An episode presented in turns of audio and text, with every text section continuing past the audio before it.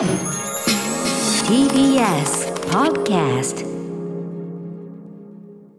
時刻は8時になりました。12月23日金曜日。TBS ラジオキーセーションにお送りしているアフターシックスジャンクション。ラジオでお聞きの方そしてラジコでお聞きの方もこんばんは。金曜パートナー TBS アナウンサーの山本貴明です。パーソナリティの歌丸さんは東京 MX に向かったためここから9時までは改めてこの方脚本家映画監督スクリプトドクター三宅龍太さんですお世話になりますはい、よろしくお願いしおます。願いしますねえ三宅さん今週もゲストで来ていただいてあそうでしたね、ね水曜日ね。ありがとうございました。はいです、とんでもないです。えーいかがですか、最近三宅さんは、もう来てくださったばかりですけど。すみません。元気にやっております。ええええはいえええっとあのい1月にね、はい新しい講座を始めたりはするんですけど、でもええちょっとその前に僕ちょっとどうしてもお話したいことがあって、その前に話したこと、はい。あの27日にですね、えサスケがあるんですね。あのここれはね非常に重要僕にとっては非常に重要なありがとうございます。火曜日18時からですね、えー、27日火曜日、ええ17多分5時間ぐらいやるんじゃないかと思うんですけど。であの僕去年の今頃出させていただいた時に、あのはい僕がいかにサスケ好きかということをねおっしゃってましたね。そうなんです。猛烈に結構アピールしたつもりだったんですけど、ええ。それでなんかねあの来年はじゃあサスケ特集にぜひみたいな話だったんですけどあのあれ？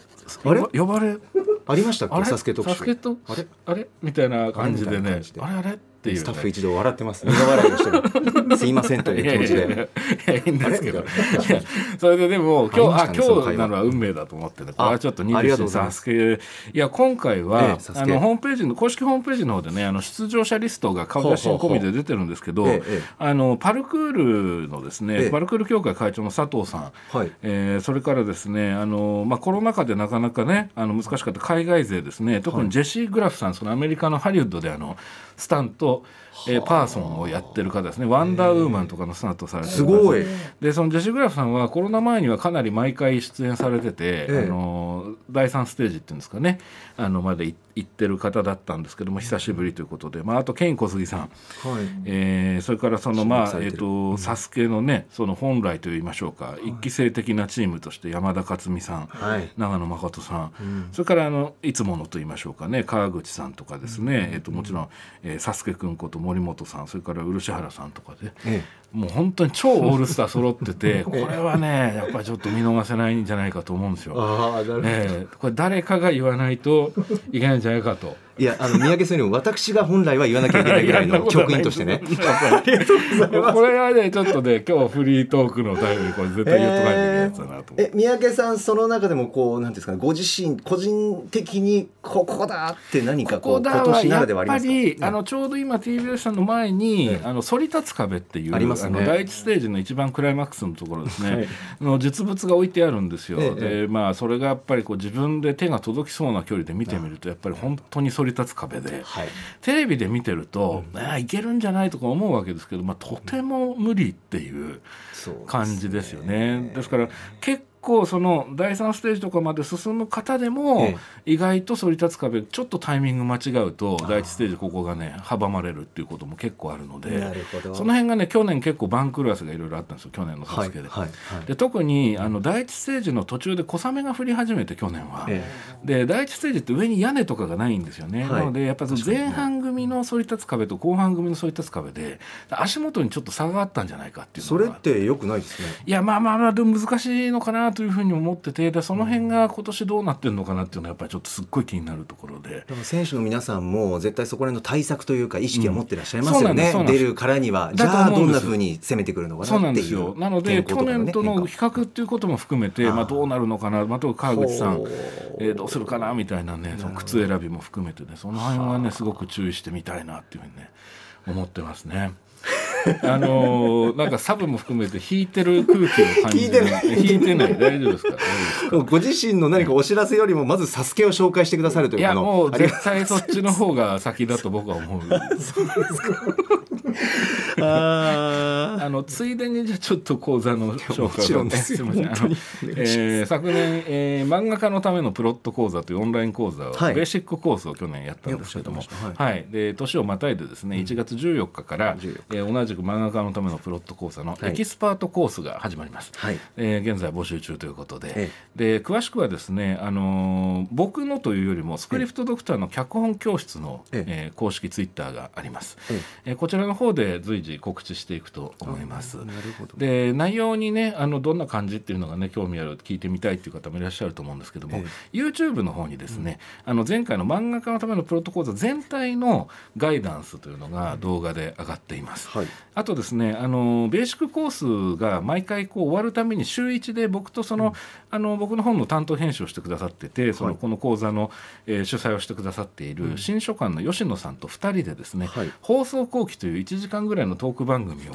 上げててそれがあの講座の回数分上がってますので、ええ。まあ、そこでちょっと講座のなんというか匂いといいましょうかあ。雰囲気というか味わっていただけるかなと思いますのでそちらをねご興味持っていただけたらぜひチェックしていただけたらなとはい。思っております。え宮家さんエキスパート編っていう1月14日のこちらはもうやっぱりレベルがちょっと上がるとそうですね。あのよりそのプロットというものに特化した内容になっていくであろうという感じですね。はい、でその後さらにまた別の講座とかも用意していますので、ええあの新書館クリエイターズクラブという、えーところの主催でやっておりますので、ええ。あのぜひですね新書館クリエイターズクラブの、えー、ツイッターも含めてあのチェックしていただけるといろいろあこういう講座あるんだったら面白そう受けてみようかなみたいな、そういうの見つかるかなと思いますので、あはい、ぜひ参考にしてみてください。じゃあ三宅さん来年はもうまたこの講座シリーズであったりとかいろいろこう発信するようなことをしてくださるんですかね？あ。そうですね、うん。あのその辺はあのおおかげさまでねあのご好評いただいてますのであのポッドキャストのスクリプトドクターの作劇ラジオも含めて、、はい。ろいろちょっと頑張っていこうかなとあ。思ってますけど何よりその前にまずええ27日に、えあの18時からあのサスケがあります あのこれがまずないとここからだと思うんです全ては、ねえーそうですよね。えあのなんでこんな惹かれてるんだろうっていう感じがしますけど。ー ぜひ二つともねチェックしていただいて皆さんいい年末年始にしていただければなと思います。いかがでしょうか？こんな感じで、こんな感じで一つ。ではこの後三宅さんと一緒に一週間のアトロクプレイバックします。After Six Junction. 一週間でお送りしてきた情報や聞きどころをまとめて紹介していくアトロクフューチャーパスト。本日のお相手改めて脚本家映画監督スクリプトドクター三宅龍太さんです。三宅さん改めてお願いします、はい、よろしくお願いします。では早速今週のアフターシックスジャンクションを振り返ります。各パートナーが選んだ BGM をバックに振り返っています。ではまず12月19日月曜日。月曜パートナーの熊崎和人です。12月19日月曜日振り返ります6時半からのカルチャートークではプロ野球12球団すべてのスタジアムグルメを食べ尽くした男。ライターのカルロス矢吹さんチャッピー加藤さんが2022年のプロ野球をグルメ視点で総括してくれました。1位に輝いたのはプロ野球が目指すところ。つまりは地域貢献地域振興。これをスタジアムグルメでも体現した埼玉西武ライオンズ栗山巧選手の埼玉野菜の中華丼でした。7時からのミュージックゾーンライブダイレクトは11月30日水曜日にメジャーファーストアルバムクイックサンドをリリースされた Bialystocks ライブ初出しの曲も披露していただきました。そして8時台の特集コーナー「ビヨンドザカルチャーは日本を代表するボーカルグループゴスペラーズのメンバーにして業界屈指のカレー通人呼んでハードコアカレーシンガー黒沢薫さんと稲田俊介さんによる年末特別企画。これを食べずには年は越せない。そんなおすすめの2022年ベストカレーを黒沢さんお得意のカレーを音楽に例えるスタイルで発表していただきました。まさにこの例えが秀逸だったというところと3店舗ご紹介いただきましたが歌丸さんと私完食しました。この企画をですね来年以降もぜひとも月曜日私熊崎が担当している曜日にやってください。よろしくお願いします。今年もありがとうございました。最後に今週おすすめのグラビアは蓬莱舞さんです。週刊ヤングジャンプの市場オーディション。聖これ2022のグランプリです。今発売のヤングジャンプの表紙それから関東グラビアを披露されています。静岡県出身ということで、まあ、この由緒正しき聖これ2022のグランプリですから今後も当然期待ができるそういう逸材だと思っております。蓬莱舞さん今週のおすすめでした。はいまずは月曜日です。三宅さんいかがでしたか？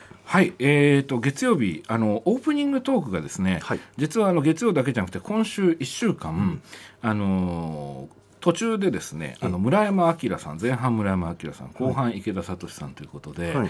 あのネットフリックスのこの年末年始にね、あの見るのにおすすめの作品紹介っていう時間があるんですよね。はい。でこれがねまずものすごい聞き応えがあって。ねえ。で村山さんはあのこの番組でもねあの未公開映画の紹介されるはい機会とかも多いですよね、ですごい分かりやすいプレゼンでいつも見たくなるんですけども、あの今回特にですねこの月曜日にあのフローレンス・ピューっていうその女優さんいますね、あのミッドサマーとか、はい彼女が主演の「聖なる証」っていうはい。作品、これは面白そう面ですね。白そう。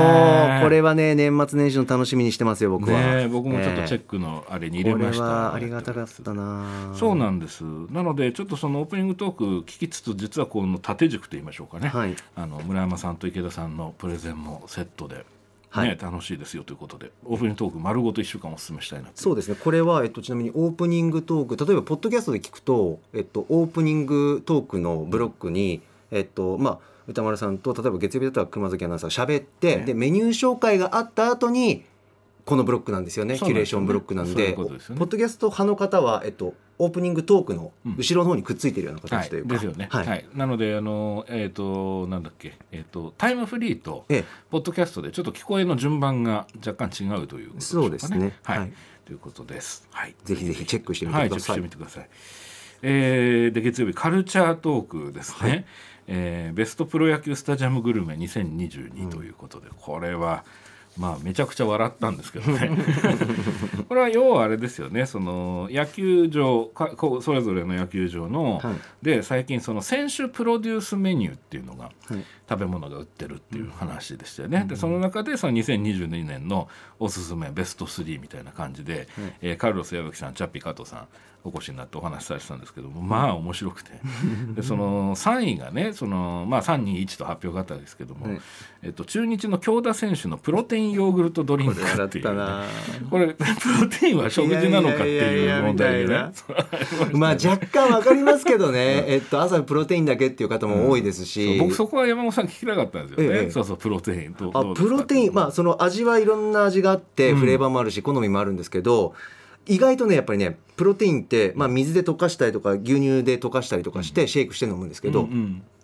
結構ねお腹は膨れる感じがするうんです。よ、ん。だからこう満腹感まではいかないですけど、はいはい。なんかちょっとこうあ満たされたなみたいな胃がっていうことはあるので、えっと、それを食事代わりにしている方もね一食プロテインだっていう方もいるんで 僕はこう多分三宅さんよりは首はひねらなかったんですけど ただね首ひねったっていうわけじゃないですけど。食事みたいなね一般的な感野覚として。球場に行って一般のお客さんが 売店でプロテイン買うっていう流れが面白いなってちょっと思ったっていう。想像でそうでももっと言うとあの本編上ではっきりと美味しくないっていう発言が出てましたよね。えーみたいな。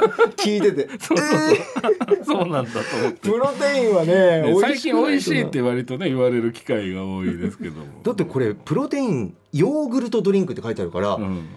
あのこの名前だけ聞くと、プロテインって結構味によるんですけど、うん。あのなんていうんですかねプレーン味のプロテインにヨーグルト混ぜても美味しいんですよ、うん。まあ飲むヨーグルト的な、牛乳でも合うんで、うん。だからこの名前だけ聞くとあのああの無難なというか、うん。安全な、うん。確実に美味しいドリンクにしたんだなってまず僕は思うわけですよ。はいはいはい。あさすがだなと。ヨーグルト入れてあこれ間違いないと思ったら美味しくないっすよね。えー、ヨーグルトを入れても美味しくない。どれ どれほどのって僕は思うんですよまず。そう。いや逆にすごい飲みたくなる 確かに気になってますすごい興味湧く。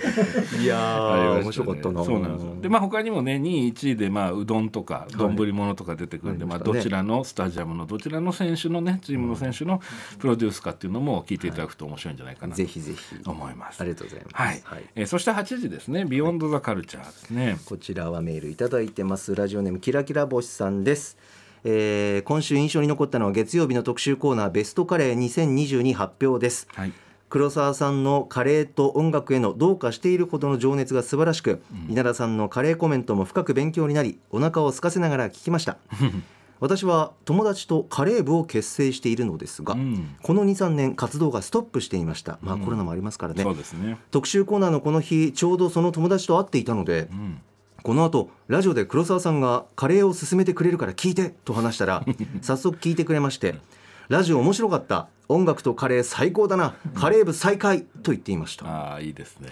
なので私たちはついにカレー部を再開します。あまずはコックがスタジオに来てくださった新宿中村屋ビリヤニを堪能したいですということで今年もキラキラ星さんありがとうございます。はい。それは良かったですね、うん。あのただそのこの後ラジオで黒沢さんがカレーを紹介してくれるよっていうのがいいですね。その あのゴスペラーズの黒沢さんはカレーを紹介するのがデフォルトになってる感じですね。ねラジオだなっていう感じだね。ゴスペラーズなんだけどなっていう。知り合いの人みたいな感じ。で 感じでいいですはい、いやでも本当に楽しい特集で、で何よりもその歌丸さんとその熊崎さんが実食をするんですね、はいでこれ本当に美味しいんだなと思ったのがこのシリーズ毎年やってますけど、ええ。今回ほど無言の時間が多かったっていうことはないんじゃないかって。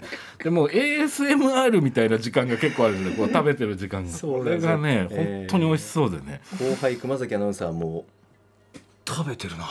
そうそうそう。一応先輩アナウンサーとして。本当に美味しいんだなこれ。感じるところ素直に食べてんなっていう。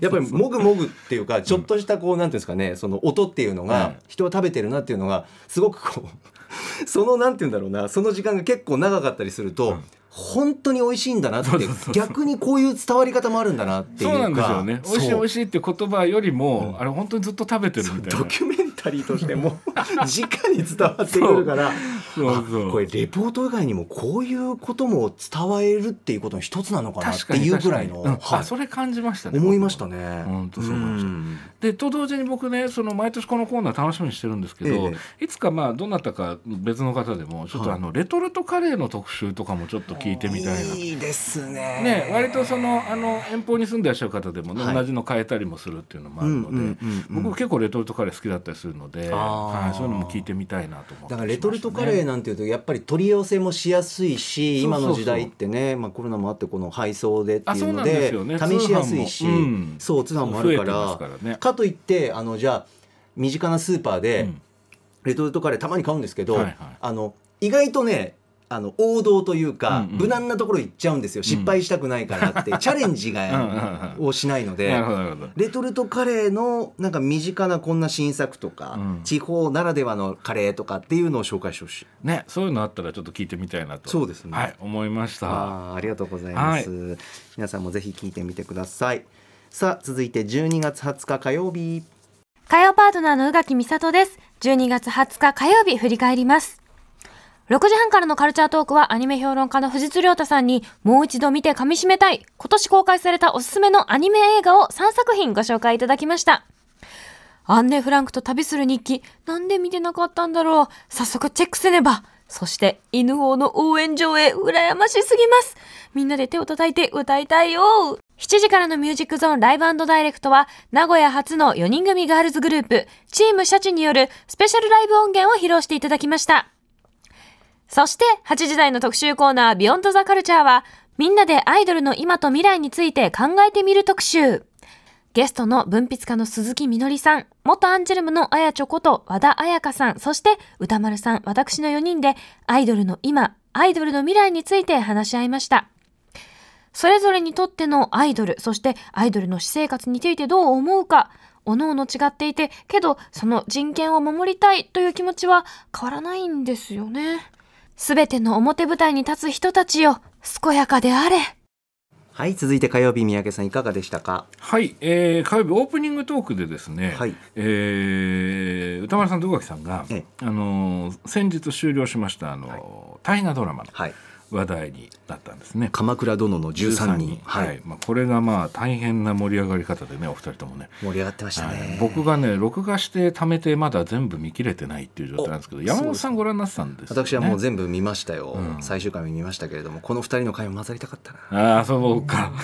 そうですよね。きっとそういうことなんでしょうね。本当にバシッとあの、そこそこ分かる分かるっていうところをね、うんうん人会話してくれているので、うん。ちょっとぜひ聞いてほしいんですけどね、うん。結構な高密度の話題でしたよね、そうですね、結構まあ、うん、まあ人それぞれ、まあ、放送一応この NHK ではい。放送終了したのでっていうところで、まあ、踏み込んで2人話してましたけど、うーんまあ見た身としてはなかなかやっぱり共感できる部分たくさんあったあな。あそうなんですね。うんまあ歌丸さんもね、うん。あの宇垣アナも言ってましたけど、うん。終わらせ方っていうのが、はいはいはい。あーお見事な余韻っていうねここをやっぱ見てほしい。あの UNEXT でも配信されてるんで「はいはいはい。鎌倉殿の13」にちょっと見てほしいなと思うんですけど。じゃあそういう意味ではその最終回まだご覧になってない方は、はい。ご覧になってから聞くっていうのがまたいいのかもしれないそうですね。だから録画したものか、UNEXT の配信で見てでこれ聞くとオープニング。ということです「よね。わかるわかる!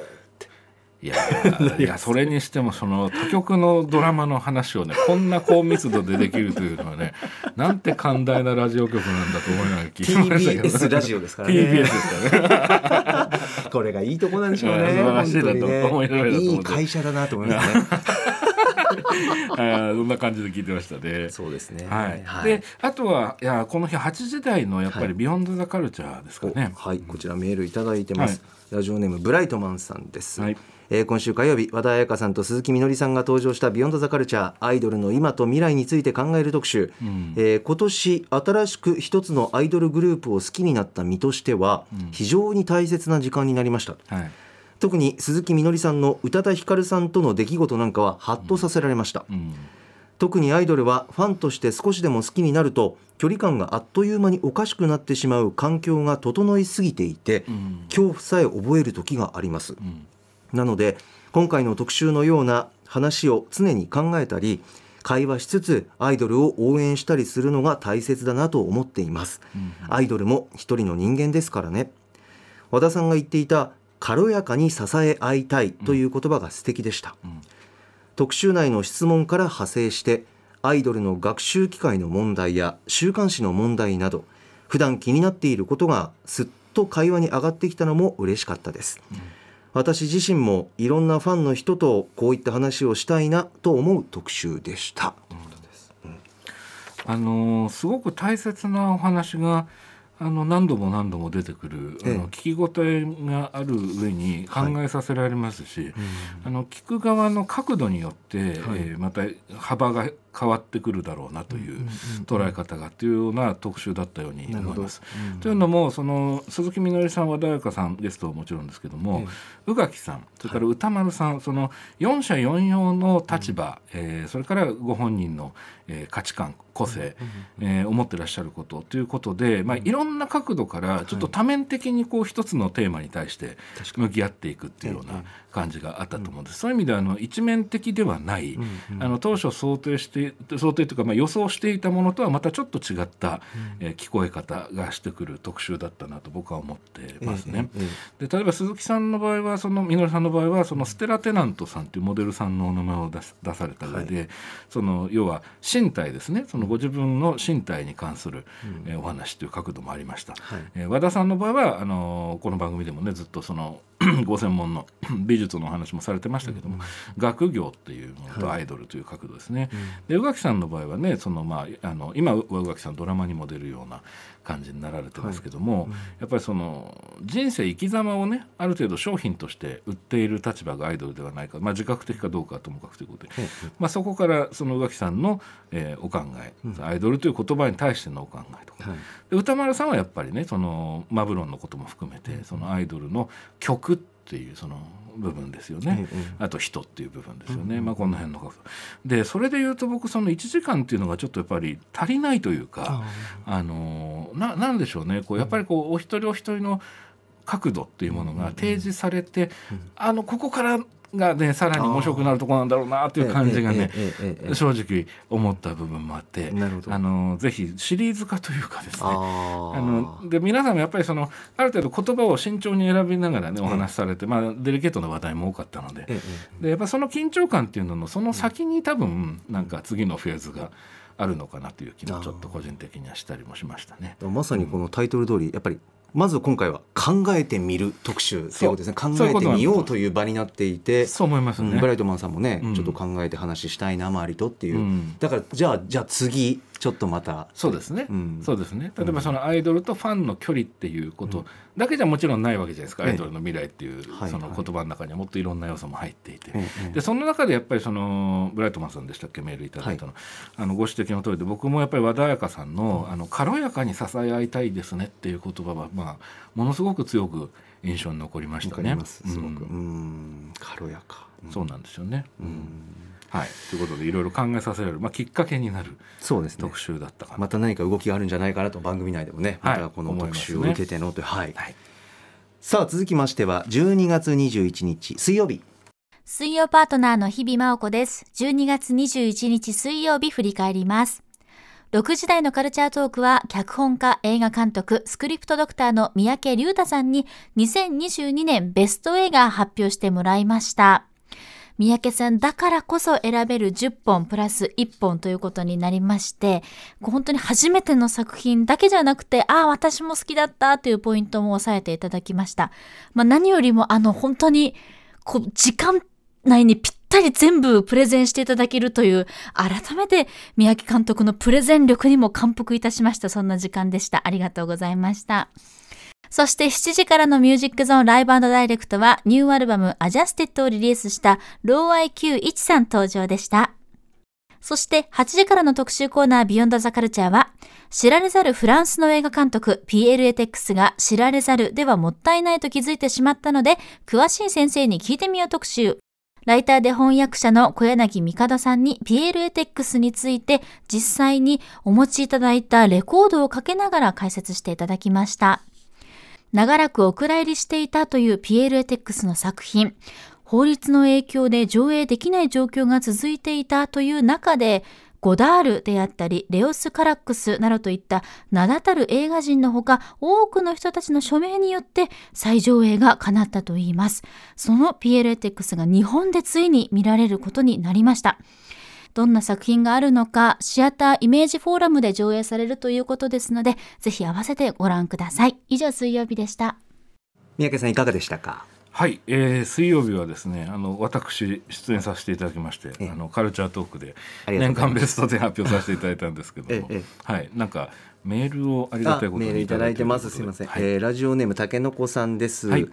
えー三宅さんがご自身のベスト映画で紹介されていた映画ねじけたつま先をはい。YouTube で見ました、うん。えー放送内では三宅さんが風を感じる映画とおっしゃっていましたが、はい。僕も優しい劇版の旋律と動きすぎることなく少女2人を見守るような撮影が相まって、映画が見ているこちら側にも静かな風を起こしているように見えました、うんうん。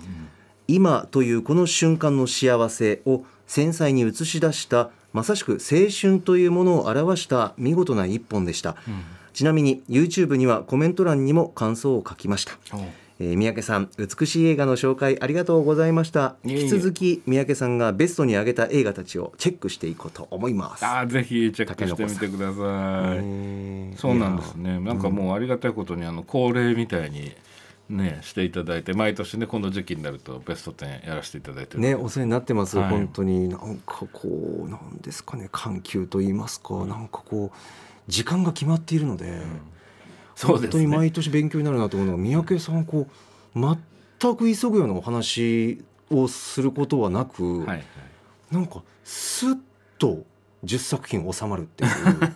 これ何なんですかって あのさっきねあのありがたいことにその日比さんの中でもねあのご紹介の中でもその尺合わせっていう話だったんです当にアナウンサーとしてもねプレゼントはと思うぐらい。確かによく質問はされるんですね、どうやってこう尺調整というかその尺合わせみたいなものをしてるんですかって言われるんですけど、自分でもよくわからないんですけど、あのーなんでしょうかね。あの前に実はプレゼンに関する本を古川さんと一緒に出させていただいたこ構成作とがあって、そうなんですよ。スクリプトドクターのプレゼンテーション術っていう、ええええでそれは主に前のあの歌丸さんの番組のタマフル時代のプレゼンについての本なんですけども、ええええ。そこでもちょっと触れたかもしれないんですけど、はい。あまりこうもともと用意してたプランみたいなものに、あんまりこうそもそも執着がないというかですねそのあ。のーだからこう緊張はしてるんです常に。今もそうですけど緊張はしてるんですけどあんまりこう上がるってことがないんですよねその。え上がるということはないけど上がるイコール緊張ではないということでは僕の中ではないんですよね。緊張はしてるんですねだからそのどちらかというとその、あのお相手の方とか例えばこの間の水曜日であれば歌丸さん日比さんですね。のあのお二方の反応を見てると言いましょうか。そそこに合わせてじゃあ次言うこと考えるというか。だまあ本当映画のタイトルぐらいしかメモはなかった状態ですね。うん。確かにあのななんていうんですかね。時間は決まってるんですよ。番組なので、ええ。これぐらいの尺ですと、ええあのそうですね。三宅さんと宇多丸さんこう会話しながら、はいはい。日比アナウンサーと会話しながら、ん。なんかナチュラルにでもスースースーとあら全部 10, 10作品。収めてくださったみたいな。いやそうか前もっての何かこうイメージというか自分の中でのこれこれとこれとこれ話すんだって強くお思いすぎない。あそうですねプランをあんま立ててないのかもしれないですね。そのまあ唯一あったのとすればそのアバターの次のアバターで多分ラーメン屋のシーンが入るんじゃないかみたいなこれはちょっとプランとしてあるんですよ。アバターあこれ言わない方がいいのかな？しっかり。アバターの新シリーズが北の国からかしてるんじゃないかっていう説ですよね。その。ですかそれだってなんかその今回もね新しい種族のとこ行くとかっていう話でね、父さん富良野の人たちで溶け込もうと必死だったわけでみたいな感じだなと思って見てたもんですから。それでちょっと 多分子供がまだ食べてるでしょうかがそろそろ来るんじゃないかっていう。わかりますよ。そのえラーメン屋さんですよ。期待しちゃいますよね。期待します。いい年に期待しちゃうえないや本当に子供たち可愛いですからね。特に蛍ちゃんに値するキャラクターがすごい可愛いんで。とかね。いや本当になんか感こう穏やかな気持ちで見られる目線をいただけたなって これから見ようかなと思うんですけどいつかねアバターを、うん、ありがとうございます。じ他にも気になる作品たくさんあったな。いななんかすいません僕で尺使っちゃって。えー、すみませんすみません、ええ。えーとありがとうございました。はいえーとそれで、えー、8時台のビヨンドザカルチャーですね。あのピエールエテックス特集はいですね。これいかがでした、はい、あのねこれがあのここれまず先に言っとくと、はい。あの間違いなくタイムフリーで聞かれた方がいいですね。なるほど。うん、あの要はフランスの映画監督の方のはい。話だなと。で、えー、ってことはこういう生い立ちでこういう人でこういう作品を作ってって話だなと思って当然聞き始めるわけですけども、ええ実はこのピエール・エテックスさんという方ねご存知の方はご存知だとは思うんですけども、はい。あの映画監督と一言で言ってもですね、はい。その俳優でもあり、あの道化師ねクラウンですねピエロですね。それから手品師、イラストレーター、はい。作家音楽家っていうものすごい多彩な方なんですよね。でその方のその、まあ、人生。でその実はその24日明日からでしょうかね、シアターイメージフォーラムで、はい実はこの渋谷ですね。ピエール・エテックスさんのレトロスペクティブっていうね、そのはい映画の上映会が行われるということで、まあ、それもあってのお話だったんですね。翻訳家の小柳さんいらっしゃって。はい。で小柳さんが僕素晴らしいなと思ったのはそのピエールさんと直接コンタクトというか、交流があった方なんですよね。ねえーでご自宅にも行かれてるということで。ねおっしゃってました。ですからそのピエール・エテックスさんという方のそのキャリアプラスそのお人柄は本当にこういろんな多面的な部分というのをお話しされていく中でなんでタイムフリーがおすすめかというとはい。実はその僕水曜日はさっき申し上げたようにそのベスト10で伺ってましたのでスタジオで、はい。ですから次にあのビヨンド・ザ・カルチャーの準備がこの第6スタジオで進んでるのを見てたんですけども日比さんと宇多丸さんのすぐ隣にええ。アナログのレコードプレーヤーが用意されていて、はい。で実はその小柳さんがお持ちになったピエール・エテックス関連のアナログのレコードを一枚一枚実はあれデータでポンって出してるんじゃないんですよね。一枚一枚針に乗せてかけてらっしゃるんですよね。はい。でそれの音色がやっぱりこううん。優しい懐かしいというんですかね。ねうん、でそのまあ有名なねそのジャックたちの僕のおじさん、まあ、もちろんピエール・エテックスさんもものすごく深く関わっていらっしゃいますけども、はい。それの日本語版の歌とか、はい。これがまあ味わい深くて日比さんがそれに対して素晴らしいコメントをされてて、私世代世代じゃないのに懐かしい感じがする、はいはい。それすごいわかるな、うんうんうんううん。ん感じがしてて。あの音の質感はだからこうスタジオで、うん。その生放送中にリスナーの皆さんに届けている、うん。あのあの時間あの空間ならではというか、聞けるもんじゃないのでやっぱりラジコタイムフリーですよね。間違いないですね。違いないですね。うん。で非常にねこれ素晴らしいなと小柳さんのお話のされ方のあのー穏やかさというかあはい。あのーもあるんですけどもあのいものすごくいい意味でゆったりした時間あこう、はい。ちょっとこうね。ゆゆったりしてしかも豊かな時間っていうんですかね、うん、が流れてるなって感じがしてね。穏やかいや穏やかなね本当に素敵なね。そうそうそうとそれでいて思ってね音楽もアナログだしっていうね。そうなんですよ。いい時間だったなっていう印象暖かい時間でしたね。うんうんうんうん。はい。ということでこれはぜひタイムフリーでお聞きいただけたらと思いますね。ありがとうございます、さあ続きましては12月22日木曜日。木曜パートナーうないりさです。12月22日木曜日振り返ります。6時台のカルチャートークは NBA ジャパンのシニアエディターで解説者翻訳家の大西レオさんが登場今シーズン驚くべき活躍をしているブルックリンネッツの渡辺裕太選手がいかにすごいのかいかにもっと騒いだ方がいいことをやってのけているのかについて解説していただきました。とにかく渡辺選手今シーズンスリーポイントの成功率が高くてチームからの信頼も獲得しているということなんですよね。今シーズン終わる頃に一体どれだけの活躍を見せているのか渡辺選手の活躍しっかりと追っていきたいなと思うお話でした。7時からのミュージックゾーンライブダイレクトはクリトリックリスさんによるクリトリックリスマスライブをお送りしました。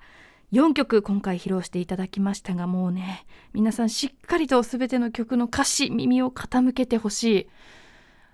なんかそしなんだろう日本に生きるいろんな人の生き様感じられる歌詞になっています。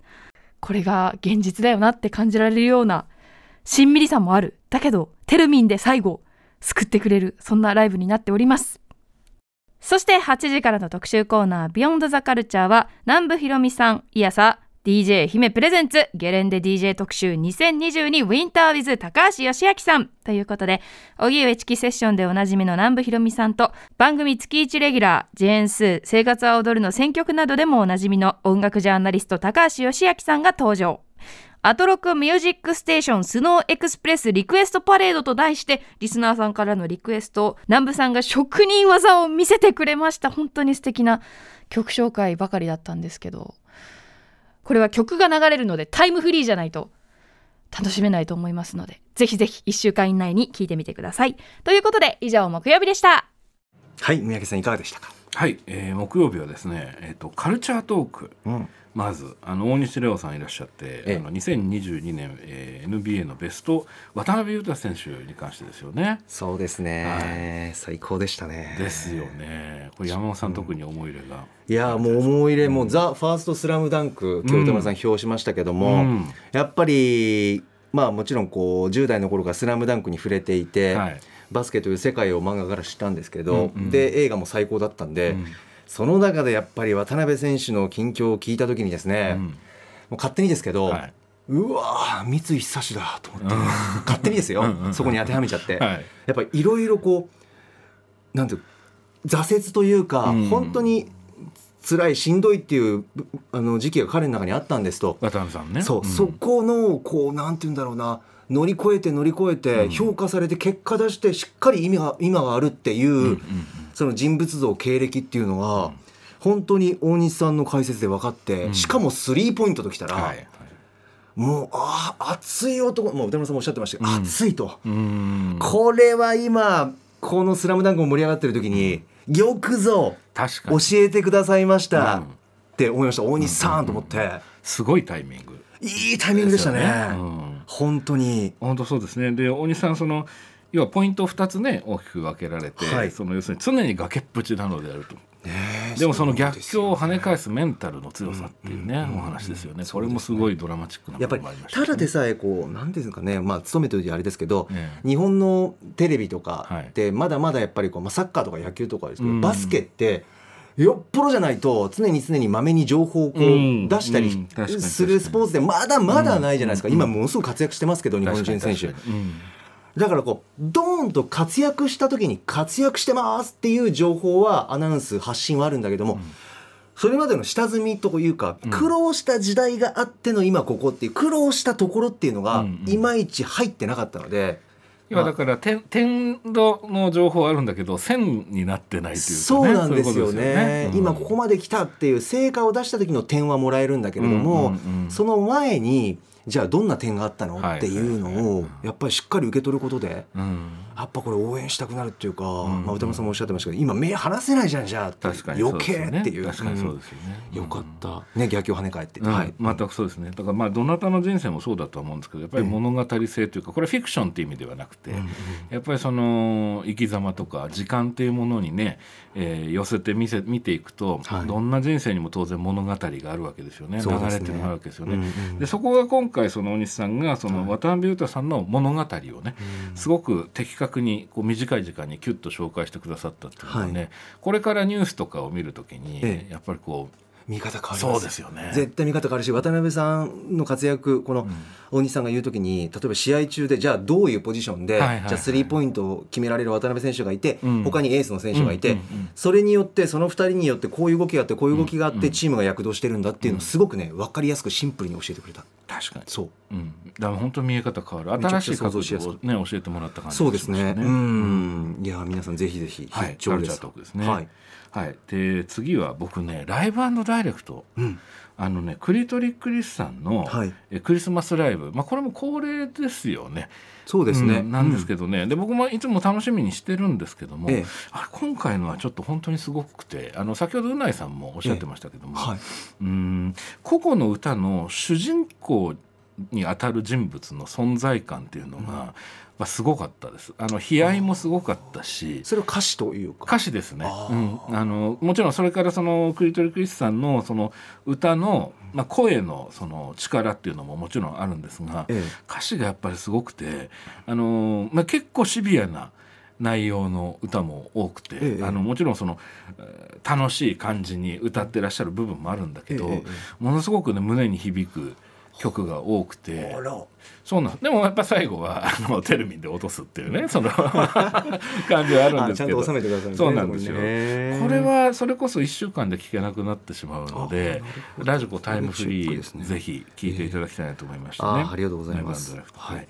えーそしてですねあの音楽ということで言うと、はい。8時台「ビヨンド・ザ・カルチャー」はもうすごかったいやー最高です、えーラジオネーム、スーベニールさんです、えー この方見てます。最高でしたと、えー南部ひろみさんいやさ DJ 姫の MC が安定感抜群包容力絶大でとにかくチャーミング。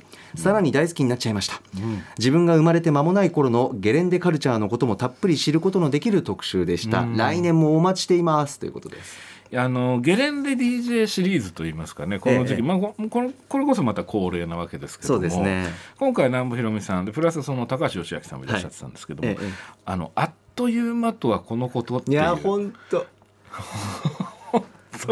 なんかねトリップしてるんですよね。やっぱり毎回この特集で。やっぱりゲレンデを想像しながら聞いているので、うん。なんかね。あごめんなさい、はい。いや全然。違う。山本さんは本当のリアルゲレンデを想像してるんそうです。僕はあのスノーボード好きで、あの行っていた時期もあったのでなかなかねこのご時世で行けてないですけど、つまりはい本当の記憶をお持ちの方ということですね本当の記憶をお持ちの方ですし、ですよね。あのなんなら南部さんが、あのおっしゃっている言葉の数々響きます。わかるわかるわかるって。はい。ですよね、わかんないんですよ僕。あ宮家さん、ええ。あの記憶がないんです。あの記憶が喪失してるんじゃなくて、えそもそも存在してない記憶。なるほど。ところが歌丸さんが本編中にそのありもしなかった青春っていうキーワードを出されたんですけど、ね。僕もまさにそうです。その存在しない記憶に思いを馳せて泣きそうになるっていう、まあ、非常にこう不思議な体験っていう、はい。えーすごい。味わえる僕なんかだからなんでしょうね。その先ほどのねそのフィビさんの,、はい。そのフランスのねえー監督の特集の時に世代じゃないけど懐かしい気がする。これは覚えてないけど懐かしい気がするっていう もう。行った記憶ないけど行った懐かしい。記憶ないけどってそのむしろテレビでビクトリアとかの CM 見てて、あ自分とはか関係ない遠い世界だみたいな感じに思っていたんだけどもそれが何でしょうこう何のある種のコンプレックスみたいなものは一切刺激されることなく、ええ。そこの仲間に入れてもらえてるような心地よさなんていうんですかね。だから音なのに VR と言いますか、耳から入るメタバースとでも言いますか こう。なんか非常にですねやっぱ南部さんの語りと音楽そのものの力ですよね、これがまあすごくて個人的には最後のあの、ジェイソン・ドノヴァンとカイリー・ミノーグの「エスペシャリー・フォー・ユーで」まあ、ついに涙腺が決壊するっていう、まあ、そういう。涙が来ましたか。来ましたね。これあすのごい。スキー場には行ってなかったんですけどこの曲には数少ない青春の思い出があったりもしますので。あーそういうスイッチが押された人結構多いんじゃないかなっていうね、えー素晴らしい特集だな、ましたね。すごいなこれは本当に素晴らしかったですね。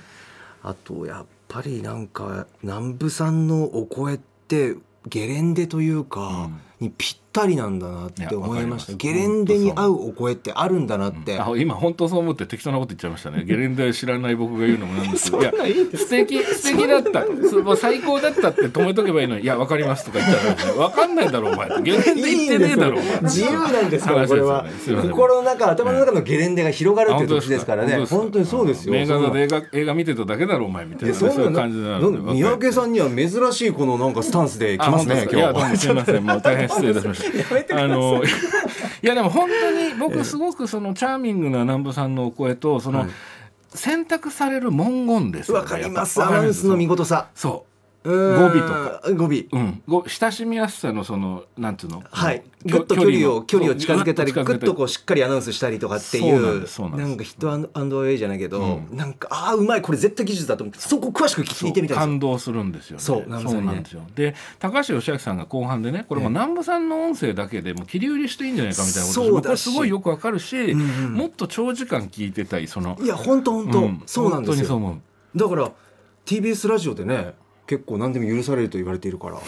もう早速冬の番組でね、ずーっとゲレン毎週毎週あれ一ば。晩中聞いてたそうそうそうそうそうですよ、うん。絶対つけますもん僕。そうですよね、うん。でそのそれで僕もう一つ感動したのが、え実はあの世代新しい世代もと育ち始めているというかバトンタッチの話ですよねそうこ見事な情報ありましたよね。そう。またさらに感動するんですよ、ね、そうですよね。学生の方がねそうなんです。あのゲレンデ DJ のね体験をねはい。行うという話もあって、まあ、その辺も含めてちょっともうちょっと定期的にそうそうそうそうそうなんですそうなんですよちょっねとたりしたましたけど。ないないやあと曲ね。あのいろんな曲流れますけど、ええ。あのこの声質だとこうゲレンデに響くんだとかこの音楽だからゲレンデにひ合うんだとかっていうのもねいろいろ喋ってくださってるんで。そうなんですよね。そう。ちょっとね、まだたくさん喋れるんですけど、あの今もう時間があそうですね。時間がねはいすいません僕が変な脱線したのがとんでもないとんでもないです。僕ですよ。喋りすぎました。興奮しすぎました。失礼しました。ありがとうございます。あ、ラジコタイムフリーで絶対に音楽ありますね。すみません。取り乱してしまいましたましたいや三宅さんじゃないです。僕が興奮した分が重いんですから尺が。さあということで以上ここまで今週1週間のアトロク振り返りました。この後は来週1週間のアトロクの予定まとめてお知らせします。では来週1週間のアフターシックスジャンクションの予定を一気にお知らせしますまず26日月曜日6時半は新潟在住の覆面プロレスラースーパーササダンゴマシン選手が何かしらの年間ベスト発表。7時は DJ ミックスとクイズで質の高い教育をみんなに届ける持続可能な DJ クイズ開発の第一人者 tofubeats さん登場。8時はノーナリーブス西寺郷太さんによる月一洋楽アーティスト解説。次回はデュラン・デュランやデビッド・ボーイマドンナなど数々のアーティストに影響を与えたシックです。27日火曜日6時半は雑誌ブブカの歌丸さんの連載マブロン最新号で紹介しているアイドル的ソングを担当編集者森田修一さんと聞いていきます。7時は DJ 岡田田さん登場。8時は音楽ライター渡辺志保さんが今年のヒップホップシーンを大総括。28日水曜日。この日は番組丸ごと特別企画ライムスター歌丸のシネマランキング2022今年のムービーウォッチメンで扱った作品の中から歌丸さんのベスト10を発表。さらに伊賀大輔さん北村紗恵さん日比真央子アナウンサー私山本貴明もランキングを発表します。またリスナーランキングへの投票も募集中です。番組ホームページにあるバナーから投票ください。29日木曜日。島尾真帆とレッツ豪徳寺ブラブラ散歩スペシャル。いつものスタジオを飛び出して島尾さん案内のもと豪徳寺一帯を散歩しながら年の瀬の街の雰囲気を味わう中継企画です。12月30日金曜日。輝く日本レコード大賞放送のため TBS ラジオでの放送はお休み。8時からの1時間。ネット局に向けて島尾真帆さんが今年を振り返る特別番組島尾ザアワーをお送りします。さあということであっという間のエンディングですが宮家さんいかがでしょう？来週は。来週このまず月曜日の、はい。えー6時半からスーパーササダンゴマシーン選手が何かしらの年間ベストを発表しますってすごいですねこれ。来ましたね。何もわからないっていう。決まってないのかな。どうなんでしょう。これこんな引っ張りあります？いや 何の予想もだって年間ベストだけど何かしらのさ何かしらの年間ベストはあるだろうけどこれは新しいんじゃないですかこれは。そうですちょっね、今のところ確実なのは笹団子選手がしゃべるということだけですとよね。年間のベストという年間ベストについて語るというベスト10かどうかもわからない。それもわからない。ですよね。えーご期待ください。あとはそうですね。まあ豪太さんのねもちろんあのアーティスト特集シック、シックかっこいいもんな、ね。やった。ーこれはちょっと楽しみですよね。これ必聴だな。はい。ですよね、はい。渡辺志保さんのええ。ヒップホップシーン総括もいいですね。これも楽しみ。であとやっぱ水曜日ですよね来ましたね。いつもだとええ。今日ですよね。金曜日に金曜日。最後の金曜日。年内のね。はい。まあこれが今回は水曜日ということで。そうですね。日比さんそして山尾さんももちろんご参加されるそうですね。はい。